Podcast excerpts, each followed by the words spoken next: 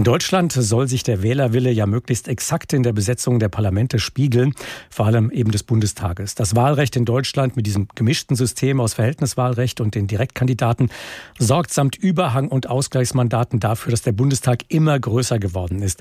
Sehr viel größer als die Parlamente der meisten anderen Demokratien. Deswegen wird schon lange nach einem Ausweg gesucht. Die Ampelkoalition hatte nun Pläne entwickelt, um den Bundestag zu verkleinern, auf das eigentliche Maß zurückzuführen und stößt mit diesen Plänen in der Opposition auf massiven Kritik, auf massive Kritik und massiven Widerstand. Björn Darke in unserem Hauptstadtstudio in Berlin. Wie sehen denn die Pläne der Ampel aus? Überhang- und Ausgleichsmandate sollen weg. Das ist ja der Grund, warum der Bundestag so groß ist. 34 Überhangmandate gibt es. 104 Mandate gleichen das Ganze aus, um die Mehrheitsverhältnisse nicht zu verzerren. Und das soll einfach abgeschafft werden. Das will die Ampel so. Sie möchte eine neue Bedingung hinzufügen. Ein Wahlkreis gewinnt nur, wer genug Stimmen seiner Partei mitbringt. Also als Beispiel, Kandidaten einer Partei gewinnen in einem Bundesland 40 Wahlkreise. Die Partei hat nur die Stimmen für 30 Sitze. Da gehen die 10 mit den schlechtesten Ergebnissen leer aus. Und das würde wahrscheinlich vor allen Dingen Großstädte treffen, Osten Deutschlands. Überall da, wo das Rennen besonders eng ist, könnte es dazu führen, dass derjenige, diejenige mit den meisten Stimmen nicht automatisch in den Bundestag einzieht. Was kritisiert denn die Opposition oder was kritisieren die Oppositionsparteien daran?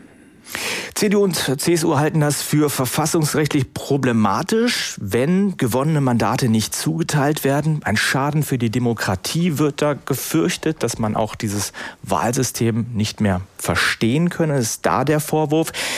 Klammer auf, liegt natürlich auch daran, dass CDU und CSU momentan überproportional stark von Überhangmandaten profitieren und deshalb die Abschaffung dieser Überhangmandate für diese Parteien ein Problem wird. Kritik gibt es von der Linken. Und das betrifft einen neuen Vorschlag der Ampel, der erst jetzt noch dazugekommen ist, nämlich die Grundmandatsklausel zu streichen. Diese Klausel besagt, wenn eine Partei weniger als fünf Prozent der Stimmen hat, aber drei Wahlkreise direkt gewinnt, kann sie in den Bundestag einziehen. Da profitiert die Linke momentan davon. 4,9 Prozent nur bekommen. Die werden also nach diesen neuen Regeln, werden die Realität im Bundestag nicht mehr vertreten. Und deshalb spricht die Linke jetzt auch bei diesem neuen Vorschlag von einem gezielten Angriff, die Linke aus dem Bundestag zu drängen und nennt das Ganze schäbig. Also eine ganze Menge Vorbehalte, auch grundsätzliche Kritik, dass das Ganze eben verfassungsrechtlich auch bedenklich sei. Das ganze System, ich hatte es ja eingangs gesagt, sieht ja vor, dass eben der Wählerwille möglichst exakt abgebildet wird und deswegen eben diese Ausgleichsüberhangmandate und diese Vergrößerung des Parlaments. Was spräche denn dagegen, es einfach so zu lassen, wie es ist? Es ist teuer, 736 Abgeordnete momentan. Wenn wir jetzt die neuen Pläne der Ampel ähm, zur Grundlage nehmen, sind das 106 Abgeordnete weniger.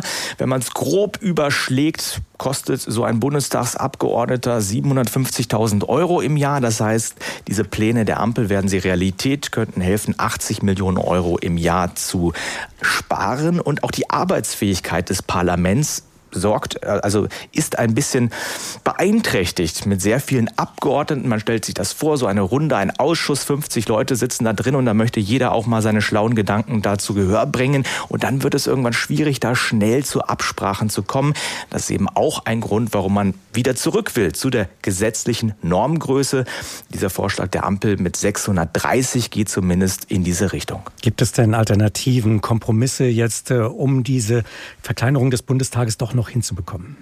Ich glaube, der Zug für Kompromisse ist einfach abgefahren. Es gab auch schon Ende Januar ja die erste Lesung dieses Gesetzentwurfs im Bundestag. Man hat in den ganzen vergangenen Jahren immer wieder versucht, Kompromisse zu finden. Man hätte darüber reden können, die Wahlkreise zu reduzieren. Das möchte ja die Union, aber weniger Wahlkreise heißt halt eben auch größere Wahlkreise. Wird schwieriger, dass ein Abgeordneter dann wirklich auch überall vor Ort ist. Nein, ich denke, da kommt man nicht mehr auf einen grünen Zweig jetzt. Ende der Woche wird dieser Vorschlag hier im Bundestag in Berlin dann in die zweite, dritte Lesung gehen und dann höchstwahrscheinlich auch so verabschiedet.